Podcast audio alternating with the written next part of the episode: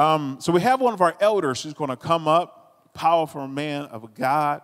Um, he's a very young man.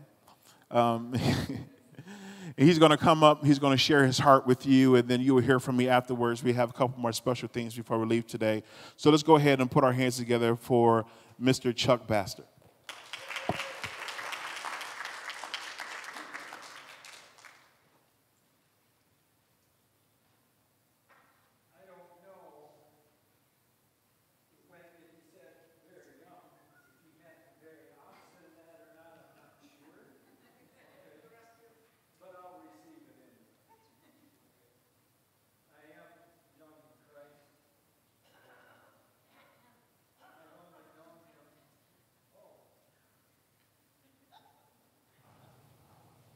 Okay. Now it's working. Okay. All right. I've only known Jesus for about, uh, I think it was 1985 that I give my heart to Him. And it's been a journey. Gosh, it's been a journey. It's been a good journey. You know, getting to know the Lord, how He's changed my life, how He's changed my family's life uh, he's just a life changer, you know, and uh, so I'd like to welcome you all tonight. For those of you who are online tonight, I would like to welcome you as well. Um, I'm going to talk tonight about Second Chronicles 7:14. I don't know if you've ever heard that verse before. But before I get started, let's just pray for a second. Lord God, we just come before you tonight in the name of Jesus. Yes, Jesus, you're the center of it all. The very, the very center of it all, Jesus. And we pray, Lord God, that your Holy Spirit be not only with me, but with each person within the sound of my voice tonight. And I pray, Lord, the words that I speak will be truly the words that you have directed me to speak, Lord God. And they will fall on ears that are open, on hearts that are soft, and they will be received, Lord God, as you, as though you yourself were speaking. And we just praise you, Lord, and give you all the glory. In Jesus' name, amen. Amen. All right. Second Chronicles 7:14 has been the theme here at Res Life for a considerable length of time. And back on May 31st of 2019, the Lord put on my heart to proclaim that verse with a few minor variations in this church at this altar on a Sunday morning. And I'm going to read that to you because there was an emphasis put on it that I didn't really realize until just lately. It goes like this If my people who are called by my name will humble themselves and pray and turn. And then it was repeated and turn from their wicked ways and seek my face. I will hear from heaven and I will heal your land.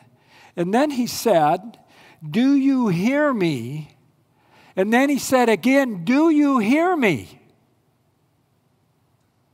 There must have been a reason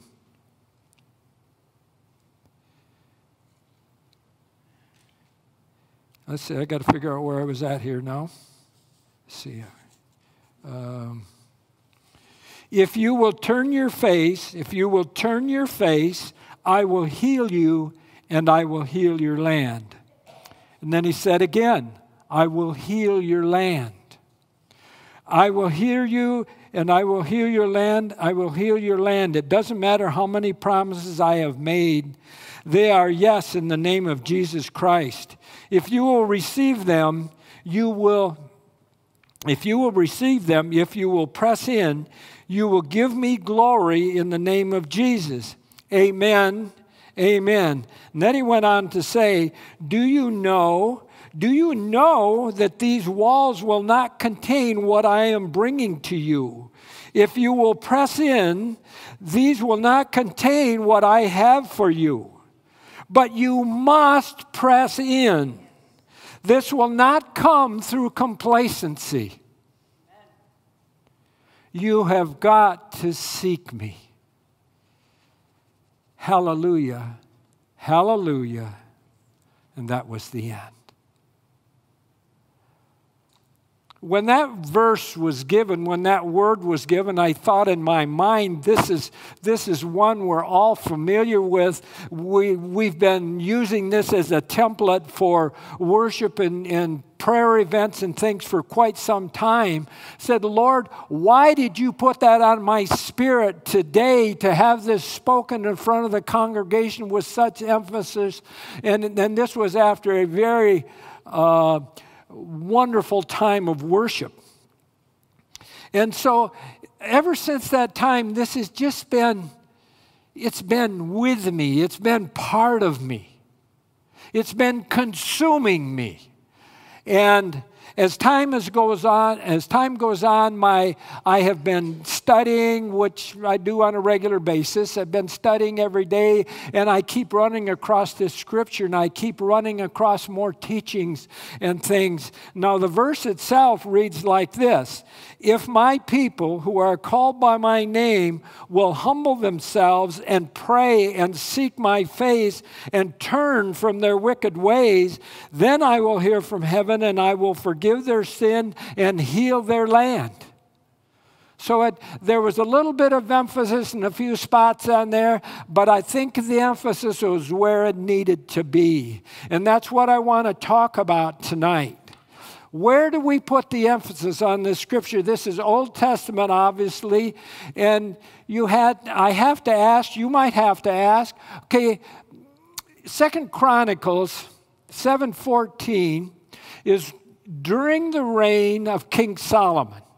Now, we know that King Solomon took over after King David. And, and King David was a godly man, and King Solomon was a godly man, and King Solomon was walking in the favor of the Lord. Okay, so why did he tell, tell so, King Solomon, Second Chronicles 7:14, why did he tell him that? Well, in, if you read Second Chronicles at all, it's the story of the rising of Solomon. And at a point, he, he, he uh, comes to God and, and he talks with God, and God, God is, God's anointing is upon him. And he decides, uh, actually, King David wanted to build a temple to God, and God said, No, you are not the one that's going to build the temple. It's going to be Solomon that's going to build the temple. So, King Solomon, he sought all the treasures of the area and he built a wondrous, beautiful temple to the Lord God filled with gold and silver and every precious thing that was around there. And it took him a long time to do it, and it cost a terrific amount of money to do it. But he did it, and God, and he found favor with God. And when he got all done, uh, when he got all done building the temple, he uh, decided that he would pray to God, which is a good thing to do. They were done and he prayed to God. And actually, nearly all of uh, verse 6 is, or uh, uh, chapter 6 is Solomon praying to God. He prayed a long prayer but he had a lot of stuff to get out and he made a lot of promises to God and things like that. But then at the end of his prayer, God came down and with fire burned up their burnt offering sacrifice. He just consumed it after Solomon's prayer. And then he said, let me just go back and recap this just a little. That night, God appeared to Solomon and said to him, This is in uh, chapter 1, verse 7 through 12. God appeared to Solomon and said to him, Ask for whatever you want me to give you. And Solomon answered God, You have shown great kindness to David my father, and have made me king in his place.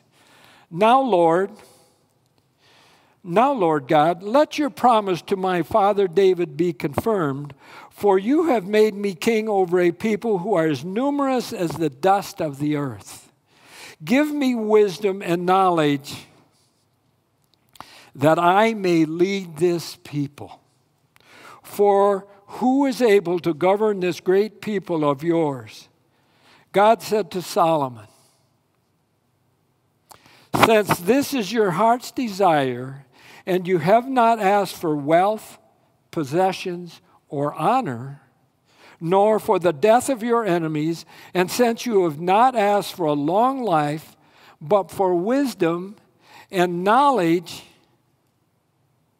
to govern my people over whom I have made you king, therefore wisdom and knowledge will be given you. Now listen, listen to what's coming.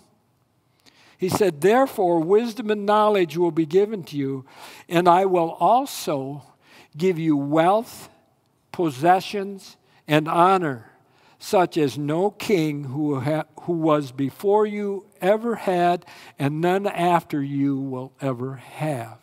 And Solomon was known as the richest, wisest man in the world forever.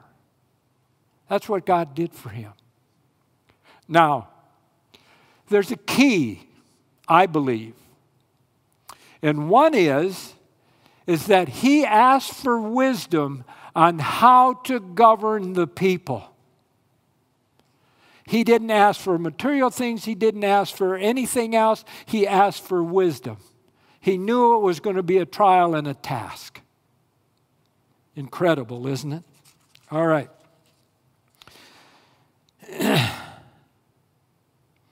After he prayed to God, God consumed the offering.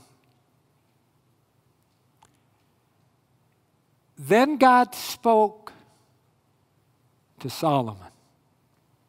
He said,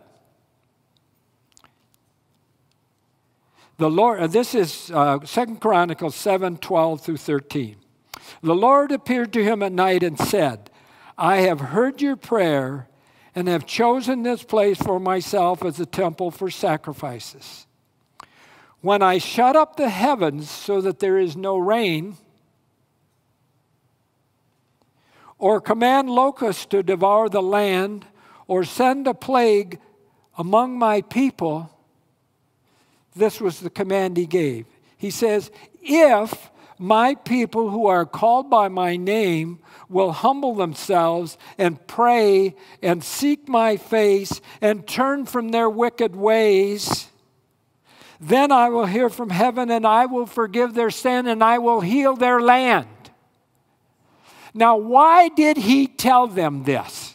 These are the questions I've been asking. Why? What is the source? What is the origin? Why did this occur? You know, there's a lot of scriptures. Now, one of the things you got to understand about this God that we serve is he doesn't mince words, he doesn't waste words. What he says he means and what he means he says. He does not have a vocabulary that's empty. So, as we read His Word, as we study His Word, as we read the Scriptures, we have to search out why is that word there? Now I'm going to just take you on a little bunny trail. Okay, in, the, in John 1 1, it says, In the beginning was the Word, and the beginning was the Word, and the Word was with God, and the Word was God. Okay, now, there's another printing of a, a scripture like this it's used by the Jehovah's Witnesses. And it says, In the beginning was the Word. In the beginning, oh, okay, let me get it right. Okay, in the beginning was the Word, and the Word was with God, and the Word was a God. Okay? One little teeny dot or tittle or whatever you want to call it. I don't know what that proper, my daughter could tell you what that word is. I can't. But it was just an A. But it totally changes the scripture, the meaning of that scripture. And let me just expound on that for a second. If that were true, then the first commandment of God would not be true. Because he says, I am the Lord your God, and I will have no false gods before me. There's only one God. There's the Father, the, the Son, and the Holy Ghost. If that were true, there would be another God. That is not true. Can't be that way. Just a thought. So, as you're studying Scripture, you need to question the words that are there, why there were, what are they, why they're there, what do they mean, what do they add to what you're already reading, to what you're already studying. Okay? All right. So, God knew, obviously, He knew, that the Israelites were going to fall away. This great event that Solomon did. He built the temple, and, and, and uh, all of Israel was on board. They were excited. This, this was a, and they were doing what they were supposed to do. But as time went on, God knew that they were going to be distracted. They were going to fall away. They were going to change some things. Some other teachings were going to come in, and somebody was going to listen to them, and things would start to fall apart. But He said, If when that time comes and my plagues and my wrath starts to come upon you, this is how you avert the wrath of God is by turning to Him not turning away, not turning to the world. The world has nothing to offer for you. Nothing. But God has everything. Amen? Amen. All right. God knew. All right. Now, what I want to do is parallel this verse to what's going on. We just had an event this weekend called The Return. Phenomenal event. Phenomenal event. And you know what really blew me away? The verse that God had me speak on March 31st of 2019 was the focal point of the return. This is how our God operates. He gives you all kinds of opportunities, all kinds of advantages to walk and to thrive in His kingdom. He not only tells you what's wrong, he'll tell you what to do to fix it, and then he will recant his decision to bring his wrath upon us, upon us. But we have to do our part. Amen. All right. The country of, the, of America, of the United States, was founded on godly men.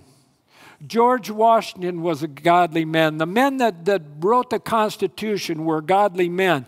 The principles of the people who came to America to discover America were godly people. One of the reasons that they came to the United States was for religious freedom. They needed to get away from the tyranny of the, of the British government and making them do what they didn't want to do. So they came to, the, to America to establish a new land, and then they used the godly principles to establish it and to abide by it and to develop the land. And God, and, and God favored the land, God favored the people.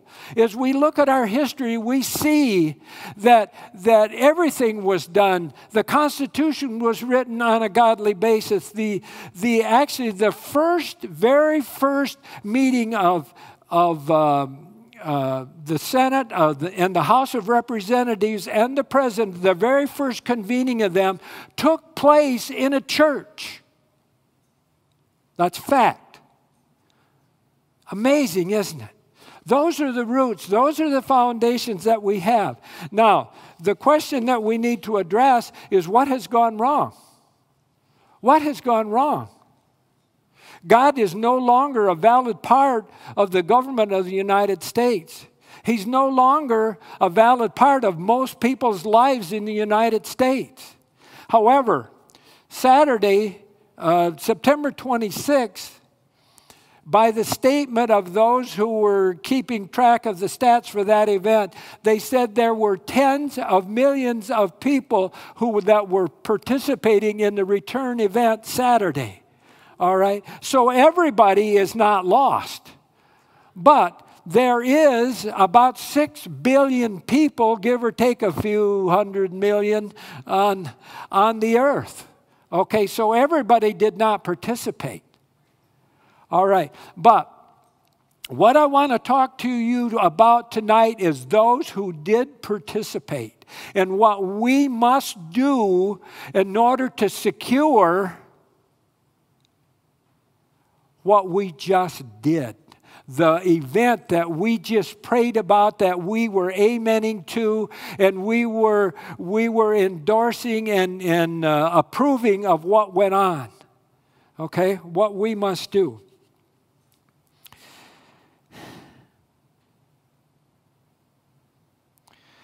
God is beginning to shake America.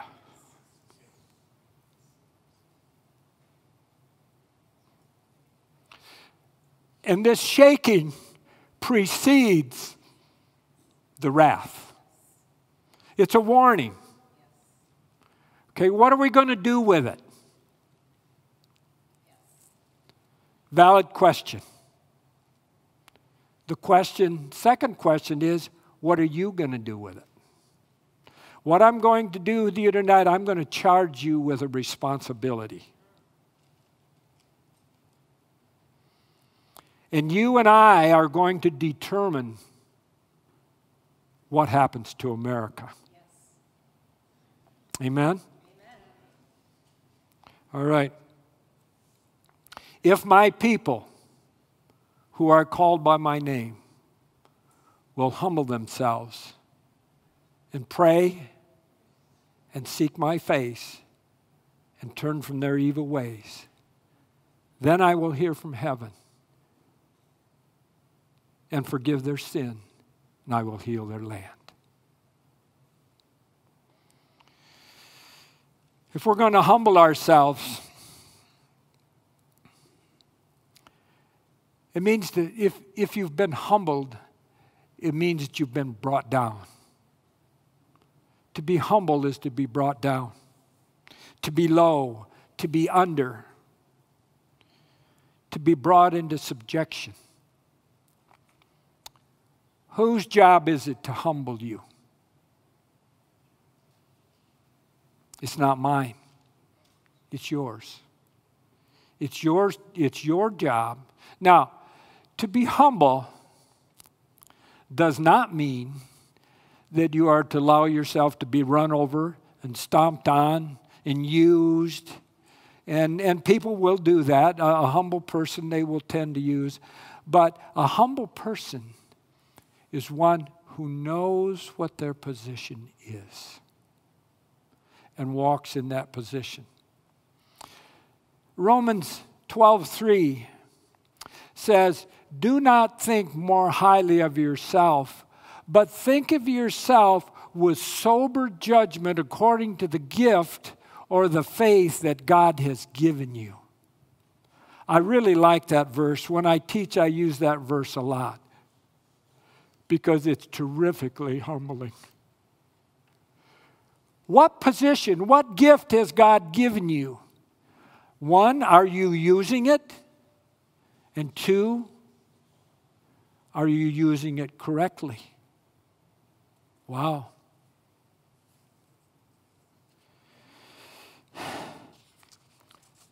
I forgot what time we started. I didn't check. What time did we start?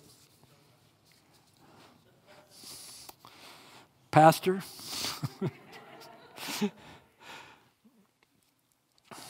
okay, where we got to go here? All right, humble.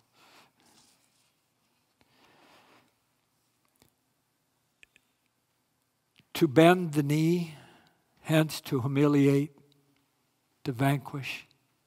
Do you know what happened Saturday? Saturday, there was a time when I'm suspecting tens of millions of people, tens and tens of millions of people all got on their knees at the same time. Whoa. Wow. How incredible. How incredible. Yielding themselves, humiliating themselves, if you will, before the Lord God. Wow. That's the beginning. And then he says to pray and seek my face. Seek is a verb, seek is an action word. Okay, we have to do something if we're seeking.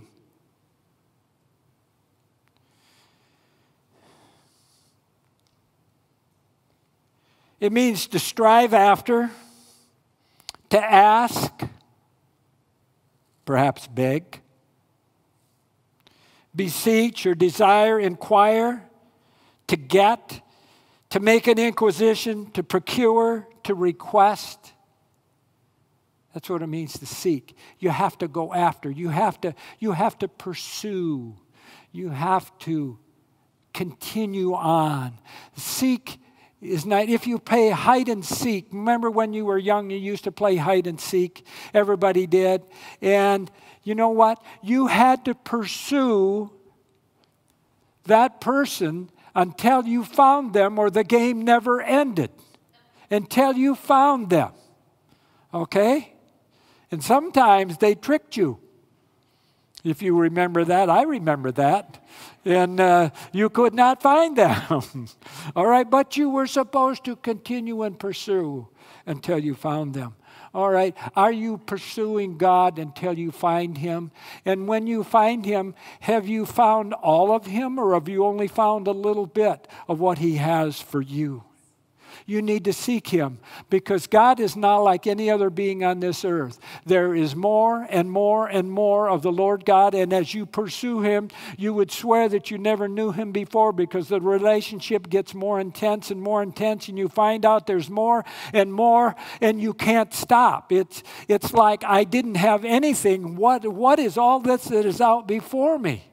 Okay, this is what that remi- means to seek. And then we need to turn. Whoa. Okay, you've, you've sought God, you found Him out. And now He says to turn. And in the word that God gave me, He said that twice. Twice. And turn and turn. Is this important?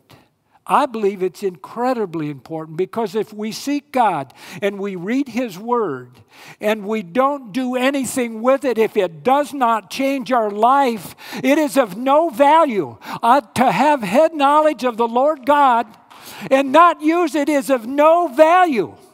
You have to turn, you have to put it into use. That's what we are called to do, that's what we are required to do. So we need to seek Him, we need to turn, and we need to change what's been going on in our lives, whatever that is. I am not here to tell you what your problem is, Linda or Mike. I am not here to tell you. But you know what your relationship with the Lord God is. You know what it is. And if it's not what it should be, it's up to you to turn and fix it. Now, this turning, or this another word for this, is repent. And repent means to turn 180 degrees and go in the opposite direction. And we have so many things these days that lead us down the wrong path.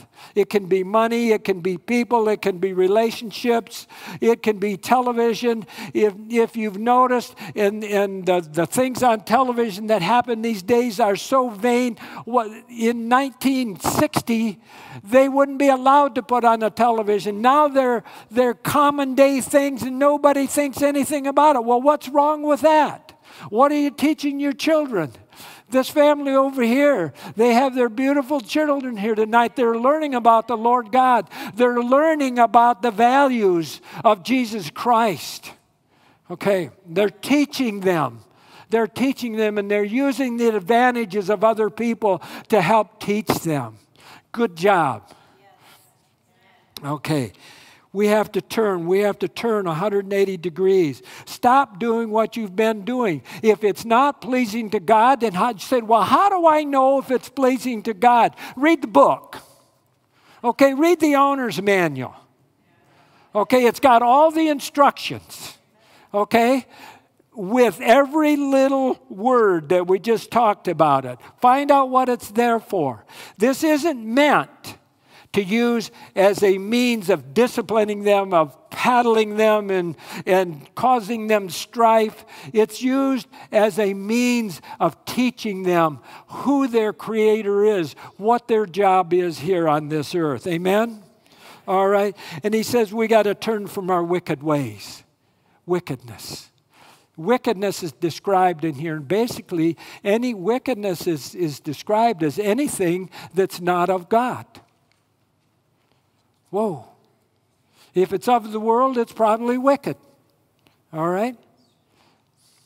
Wow. Wicked, bad, disagreeable, malignant. Whoa, malignant. That's a word we get nowadays. All right? Bad or unpleasant, giving pain, unhappiness, misery, displeasing not good value. Worse, worse than, the worst. Wickedness. Think about what is wicked. We get, we get complacent with that word. Oh, that's not bad. That's not bad. It's not like it was. You know what? If it was wicked in 1960, it's wicked today.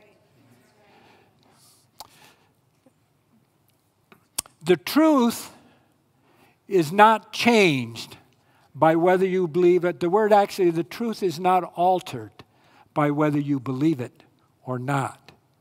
Whether you believe it or not only changes how you deal with it. Tis not altered. Jesus said, Love one another as I have loved you. He said, Love your neighbor as yourselves. John 13, 34 says, A new commandment I give to you, that you love one another as I have loved you, that you also love one another. And he also says that if you love one another, that you fulfill all the law and you fulfill all the commands. Because love does no harm to anyone. And I want to charge you today, tomorrow, next week, next month, next year. What are you going to do with this message? If my people will humble themselves and pray and seek my face and turn from their evil ways, then I will hear from heaven and I will heal their land and I will forgive them. I could slip that one in there. All right. What are you going to do with it? Are you going to turn today and then tomorrow say it's too hard to turn? Are you going to do that next week, next year? And today, I just charge you make a commitment. Make a commitment to the Lord God, no matter what the world says. Do what God tells you to do and stand fast because not only may your eternal life depend on it, but the eternal life and the welfare of the whole United States may well depend on it as well. What we do today, the decision that we make, the fire that's in you to maintain what God has started, this return, this 180 degree return. It's yours to decide today. It's mine to decide. In Jesus' name, amen.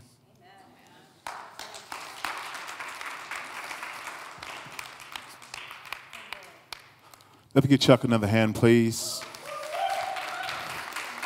Sharon coming up with me. Um, there's no need to even um, dig deeper in what Chuck just said. Very, very powerful. Um, he put a lot of nuggets in there. You can tell the man reads his Bible. Um, very, very powerful stuff, Chuck. Good to hear you. All right, so Sharon is going to direct us to our next um, segment of our service tonight. Um, it's going to actually piggyback a lot on what Chuck brought to us, the truth and power that he brought to us. So, it's, you know, it's just an excellent thing to have right now. Just imagine the best ice cream you've ever had in the world is always better with a little bit of toppings on the thing. So here comes the topping. I'll take that. Yeah. So, yeah, it was a magnificent move of God. Heaven came to earth on Saturday. How many of you were here for the for the uh, event? Yes. Amen. Well, I just want to say I've been in this church since it was a year, about a year old. And one thing that I've really learned here is that our pastor does not allow us to do just anything. He has to be behind it, right? And, and give his blessing on what we do. We don't just, he doesn't just put things before us because we don't have anything to do on that day. He knows that it's called by God and that we need to partake and participate, right?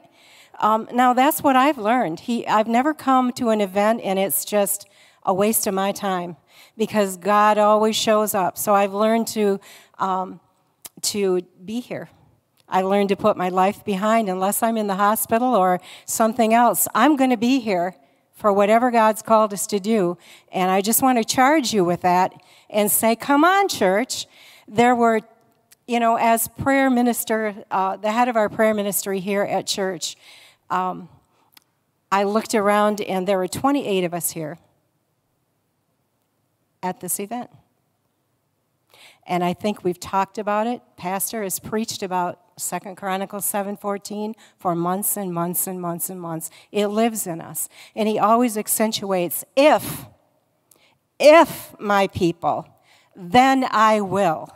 If my if my people, the church, will we were called together that day. And, and you know what? We were called together that day for this event to come before God because we're in serious trouble in this nation. And, you know, we're seeing demonic um, activity in the streets of America like we've never seen. It's, it's demonic.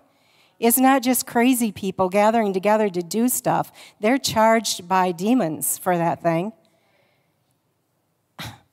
The church should rise up, right? All of us.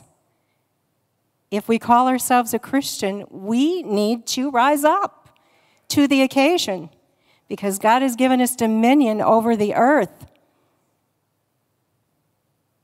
We need to rise up. I was really burdened when I went home. And then, Pastor, your voice came to my ears again saying, Sharon, don't be discouraged. There's not room for many in the watchtower. And then God showed me the remnant, how there's just a small remnant that's going to stand, right? And a remnant can be this little tiny piece of material right here, but it'll be some of us who choose to be there. I'm going to choose to be there. I hope that you will too. I hope this is a wake up call. God came to earth and shook the earth on Saturday, and we witnessed it, didn't we, Chuck? When Jonathan Cahn came up to give a prophetic word at, from 11 o'clock till 12 o'clock, he was talking, and all of a sudden, thunder rumbled, rumbled, rumbled, and it just went, whoo, whoo. it just kept rumbling for an hour. It didn't quit. And he, at one point, said, That's, that's God. That's not our sound equipment at all. And uh, Jim came up and handed me a note and said, I looked at the radar in Washington, D.C., and there are no storms. There are no storms. God talks like a roaring thunder. And that's what happened. He shook, he shook the world during that hour. At the very end of the event, they panned the camera out as people were leaving, and a rain started coming down. Significant. Amen. It was powerful. But I was burdened, I'll tell you, um, that the church is not fully engaged. I don't want to be shook any more than I'm shook already. I know it's going to happen, but come on. There's strength in us being here, gathering together and seeking God and praying and on our faces. I walked out in the in the cafe at one point when we had a, a, snack time, and I looked into Mike Hoffman's eyes, and he had tears. His eyes were welled up with tears. I don't see men crying in this church very often or crying at all. And he said, I never knew I never knew how powerful this would be. I walked to the cafe, and there was Nicole Baxter standing there with tears in her eyes. And she said, Sharon, I wasn't going to come. I had no idea what this was going to be.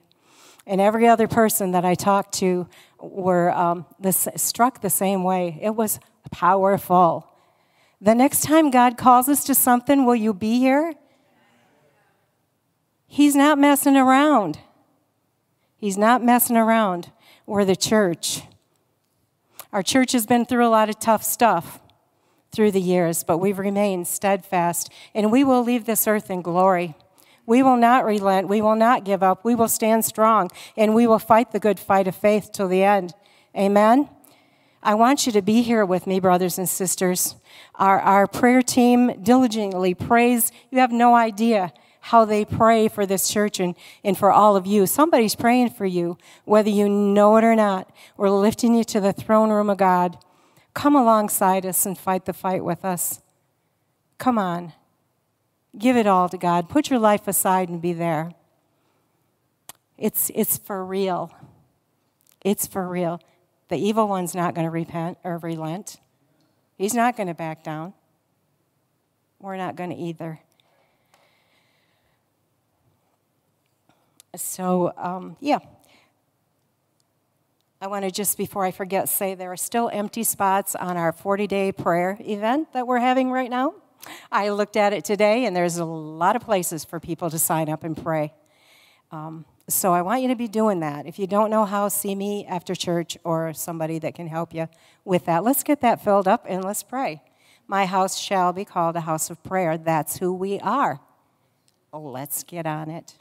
You know, and, and I, God reminded me of my father when I was a young child, and he used to say to me, Sherry, if I didn't correct you, I wouldn't love you. I would not love you. And I thank God today for that correction because it woke me up. And I, will never forget it. And, and so I'm bringing that correction not to people, but to the church not necessarily to a person that wasn't here, but to the church as a whole. We need some correction. You guys stand up. Thank you for still loving me because I love you. I love you all. Um, Nicole Baxter isn't with us tonight, but she did write me a very, very, very awesome um, thing from her heart to read with you about, about Saturday. And Nicole, the next time you ask me to do this, don't use font that's this big. I use 16 font so I can read it from the back wall. so we'll get through it. When I first heard about the return event, event, I figured it was just going to be another Christian event with speakers and music and the same old, same old, blah, blah, blah. Of course, there would be good things about it, and it would be nice and all that, but I really wasn't interested in attending. But I was asked to prepare a meal, so I ended up being at the church anyway. I'm very thankful for the TV in, in the cafe being on because I was able to see and hear quite a bit of the event while I was working.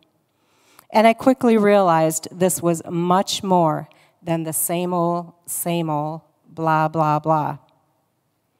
As I heard different pastors and Christian leaders coming up to pray, one right after the other, I was struck by their passion and intentionality. They were serious about repenting and serious about seeking God. And when they had times of worship music, it wasn't just a performance, which is what I expected. These people were really worshiping God. You could feel it. I soon realized that something very significant was happening that day in Washington, D.C., and around the world, especially when you consider there was another huge prayer event going on at the same time, and people were praying in different areas of the city. Literally, thousands of Christians descended upon our nation's capital, crying out to God. I could feel the urgency of our need to return to God, to seek Him, to worship Him as never before. The return event was not what I expected, it was so much more. Even though I didn't see all of it, I'm so glad that I was able to connect with it at least in some way. When Sharon asked if I would share my thoughts about it, these were three things that stuck out to me. Number one, this is serious. We all know our nation is facing a myriad of problems right now. Of course, there is nothing new under the sun, and such problems have been faced in other places at other times. But for many of us, these things are new. I feel like many people are just waiting for life to get back to normal. The truth is, we've been very blessed as Americans, and for so long we could get by just fine by coasting along most of the time. We just want to be happy and have a nice life. But I believe God is shaking us. He is warning us we don't really know how close we are to the events of Revelation, but what if normal never does return? What if things get worse instead of better? This is serious, and we need to get serious about seeking God. He's the only answer for our families, our churches, our communities, and our nation. Number two, we are in a battle.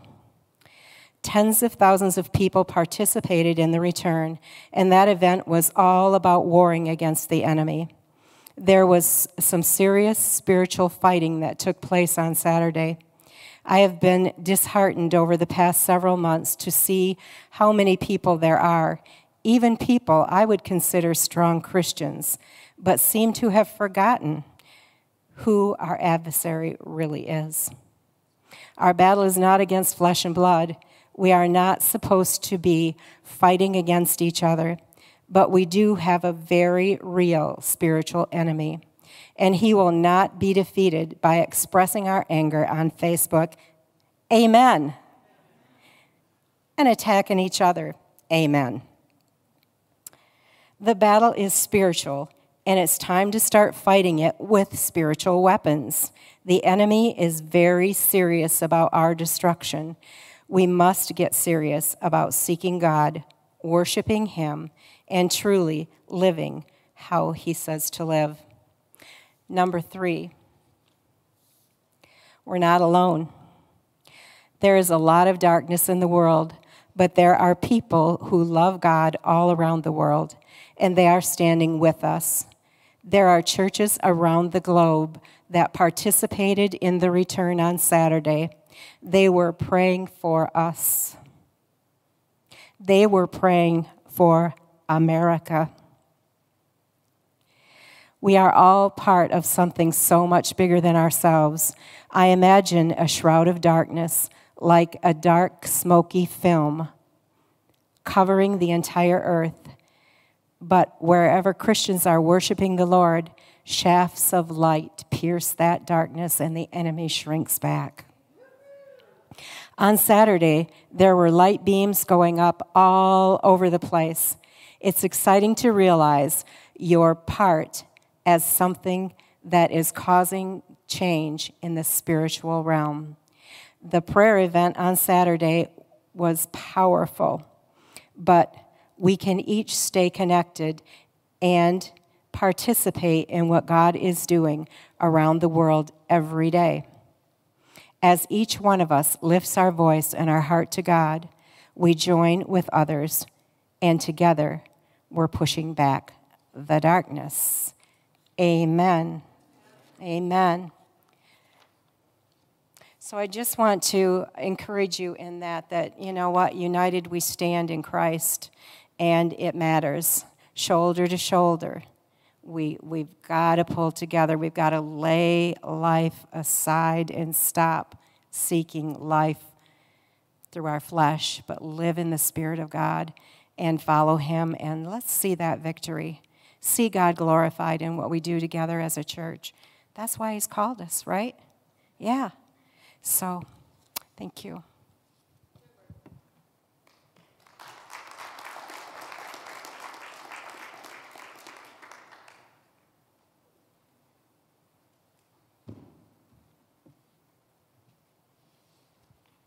Hello, family. Pastor, be healed. As I was uh, sitting in the chair down there, and I don't know why Chuck kept looking at Linda and I all the whole time, and then I don't know. Had to know something that I don't or we don't. So I'm going to look at you now. As I was sitting in the chair, uh, getting more nervous and more nervous and more nervous because I don't have any scriptures up my sleeve or anything in front of me, uh, I was told uh, that God would give me the words to speak. Um, being nervous is something I'm used to, being up here uh, on the praise team, uh, which has been 10, 12 years, 15, I'm not sure how many years it's been. Been quite a while. But I always get nervous before I play. And once we start playing, boom, the Holy Spirit hits, and it doesn't matter. It, it takes care of the nerves. But one thing that I say to myself when I'm up there, if I'm shaky and we haven't started yet, is it's you're just playing in front of your family. And, and, this is our church family. And uh, I call this Jesus' living room. And so we can speak like we're speaking in the living room. And that's, that's what I'm doing. Um, I say that because I wish we'd have had more people in the living room Saturday. That's kind of where we're going. And I'll say that my flesh was, I didn't want to get up, I just wanted to sleep in. And I had to mow the lawn. And I had a lot of things to do. And I, I said, I'll leave at 11:30. I gave myself a time. Well, once I got here, and uh, let's see, Jonathan Cahn, uh, the, the rabbi, when he blew the shofar at the, at the beginning, for me, the Holy Spirit just dropped, boom, and I was hooked. And I don't know when 11:30 came and went. Uh, I didn't look at anything. I didn't look to see what time it was. We finally ate lunch later in the afternoon and came back for a little bit more. And I did leave. I'm not. I didn't stay till we didn't stay till six or seven, or I'm not sure how long it went. But at, at, there was a point in the morning where, in in the afternoon, where I couldn't leave. There was. It would be impossible. It was so strong. And I just feel bad that um, not there weren't more people in the living room. Let's put it that way. And um, that's about all I got.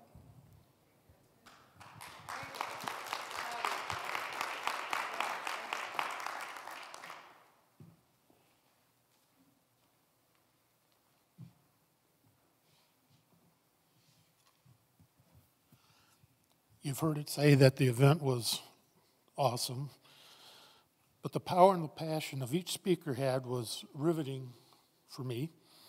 And you could almost feel about their feeling about the topics they were talking about. It was that powerful. But when they prayed, I literally could feel the power of God moving through me.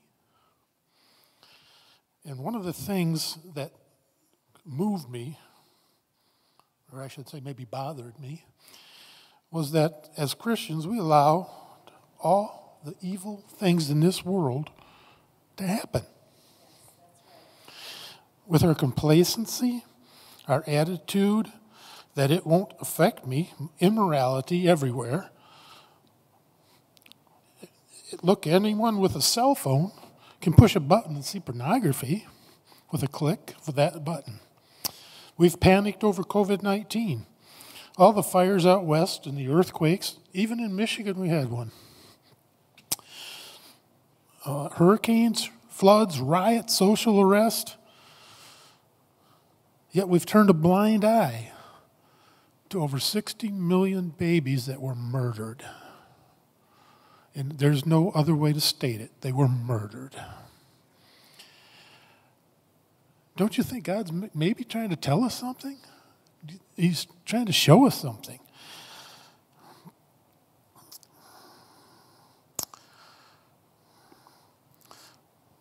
But I know that I know that everyone that was attending the return, not just here, but on TV, around the world, they were there for the same purpose. And that was why millions of people around the world came together for that one purpose to repent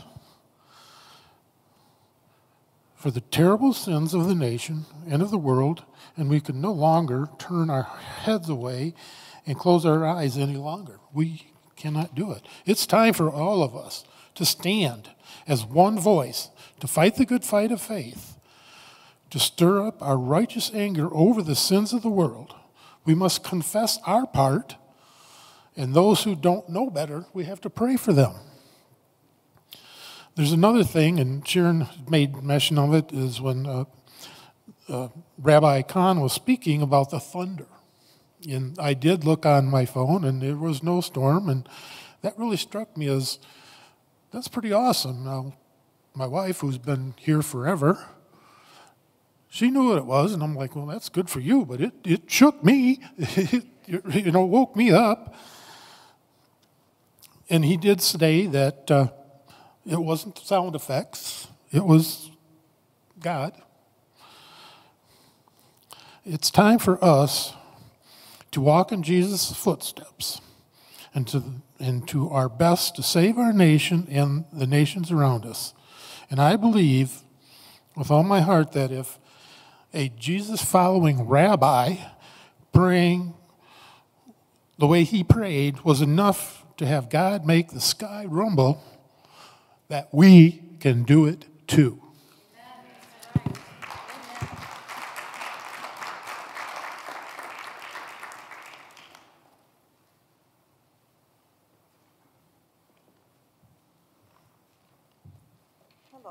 Um. Oh. Thank you, Mike. I'm here because God did such an amazing on Saturday. And as children of Him, of, of God's, we need to really take hold of what He wants from us and start doing what He's asking of us and not just be quiet about it no longer, not just thank God that we're we're, we're all right, that we're doing all right, that we might be, you know, that we have a place to come to worship. But we need to be out there worshiping and praising Him so people will see and, and want what we have because we have something wonderful. We have something amazing in our lives if we received Him. And He wants us to be that beacon for everybody. And that's what I took away from Saturday was not only is He answering our prayers, but He's got so many people out there that are praying with us, and that it, we're not alone, but we need to be more together. We honestly need to be more together on our stance with Christ. We need to start choosing what He is asking from us. It's a choice. He gives us a choice, and we really need to start making that choice. That is what He wants for our lives. And that's what I got.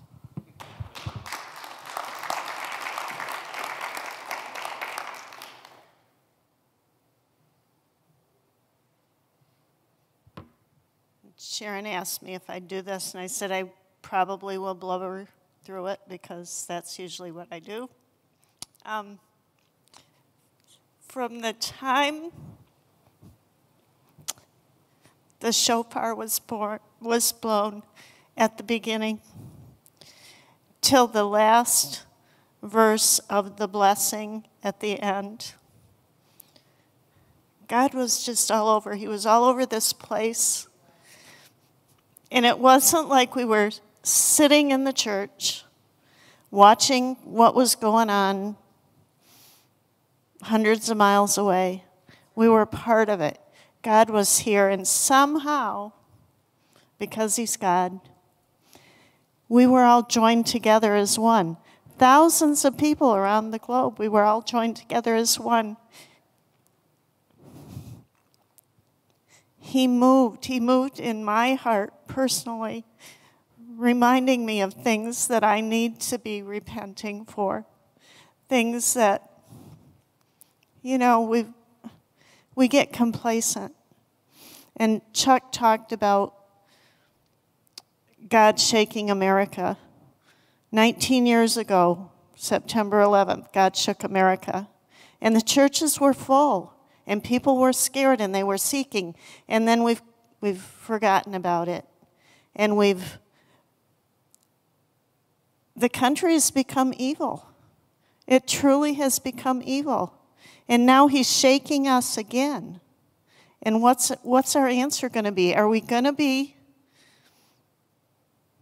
whatever? Are we going to be on our face confessing and repenting and say, God, we need us. We need you.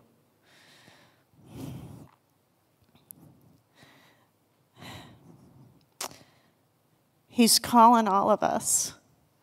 And what's our answer going to be? We're, we're responsible for what happens in this election. If we're, if we're complacent and we say, it'll all be okay, God's got it, we're missing the boat because we're the ones that have to be on our knees saying, Forgive us. We're the ones that have to be saying, God, you're not done with this country. I've heard it over and over. And we were born for such a time as this. There's a reason we're here now. So we gotta we just gotta pick up the, the mantle and put on our, our armor every day and say, You're not done, we're not done. You're gonna be successful. You are gonna be you are we are more than conquerors. What Joni preached on Sunday, it tied in so beautifully with what happened on Saturday. We are more than conquerors, but we can't sit on our duff and just expect it to happen. It's not gonna.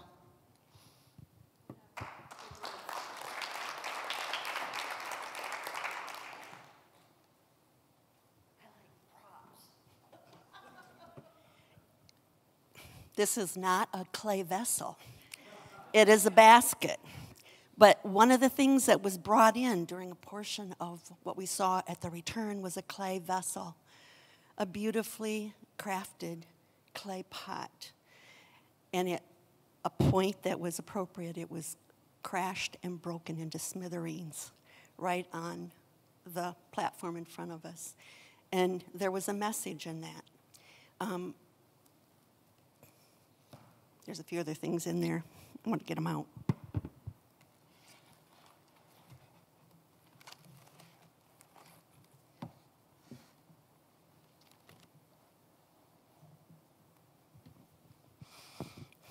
the minute Rabbi Cahn put on his prayer shawl. I was in prayer with him. I sat right over there, and I want you to know I had a hard time.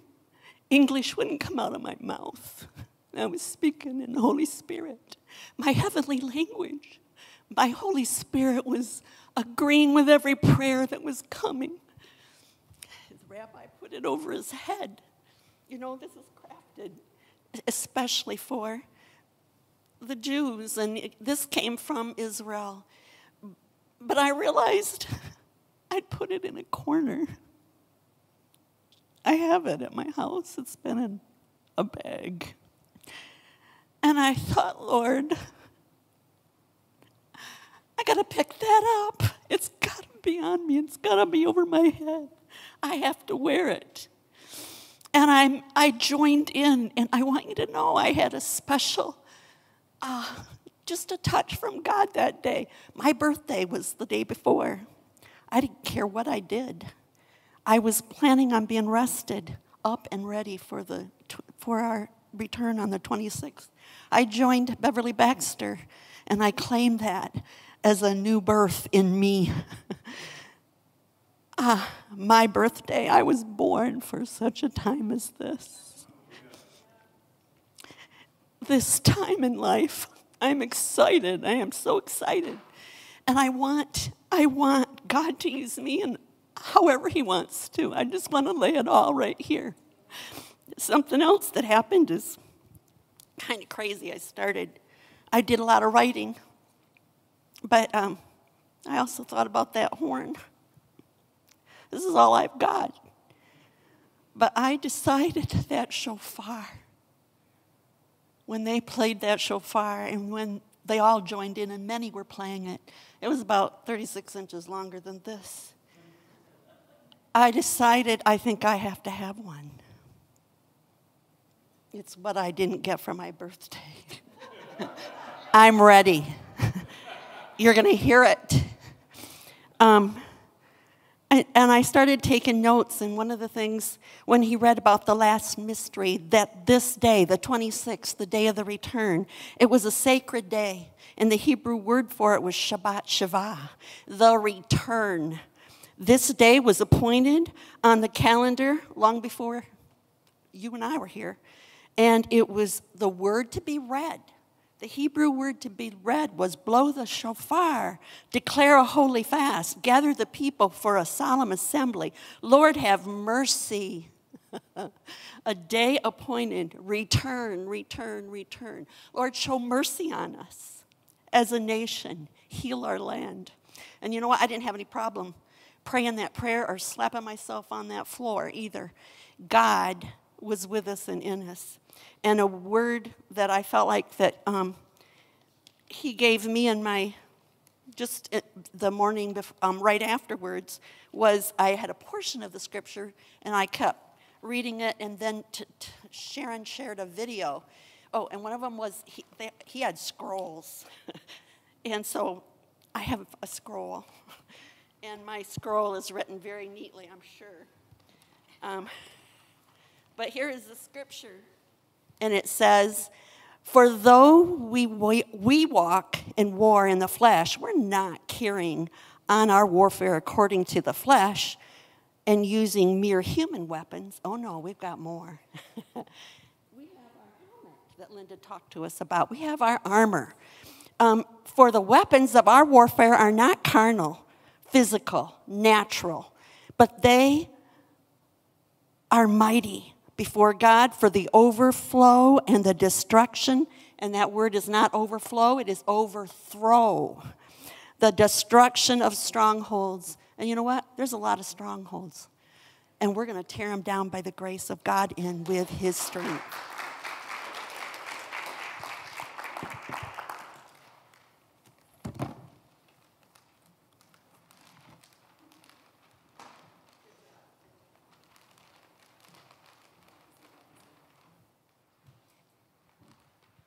Let's put our hands together for this entire evening. Um, from the beginning of the welcome to the worship song that was chosen to Charles and to every single person who just spoke, there was a theme of tonight, and it's keeping God, Jesus, the focus of your life, but not to keep that quiet. Um, it is, it is, you know, a theme even from the sermon this past Sunday, and I believe is going to be just woven into the completion of what 2020 is supposed to be. Although the world sees it in one way, I believe God wants His people to see it in another. And as we know that we are children of God, we must not only be led by His voice, we shall also see the world in His eyes. And that's what I feel charged on how to end today's service is be reminded that we're supposed to see this world, see people, see this moment through his eyes and react the way that he will react. So that means saying, um, allowing things to die, fleshy versions of you, fleshy thoughts, fleshy things, and allow more of the spirit that's in you to be the natural reaction to 2020. So I want to pray just to cover us some great stuff. Take it home with you. Rewatch this. Chuck spoke very, very, very well Um, so keep on, I mean, rewatch this, spread the word. It's time to be Christ like in everything that we do. Father, in Jesus' name, thank you so much for this day. Lord, we, we talked about you, we sang about you, we, we declare your glory in the house. Lord, we don't want to leave out here and be carnal, leave out here and be the same. We want to be different. We want to be aware. The alarm has been spoken, the trumpet has been sounded. We want to be ready for this spiritual battle today and to the last moment where you return to us. Help us to be ready, like Pastor has taught us. Help us to keep our nose in the book and praying to you upon our knees, Father, and having the opportunity to be around our people in the house of the Lord. We speak life over everyone in the room and those who are watching. In Jesus' name, amen. Y'all have a safe evening. We look forward to seeing you on Sunday. Um, please remember our prayer times. Like Sharon said, we have some slots open. If you need help with that, please reach out to us. Um, and remember your fasting. Fasting's a part of the battle. Please remember that. But we love you and we see you soon.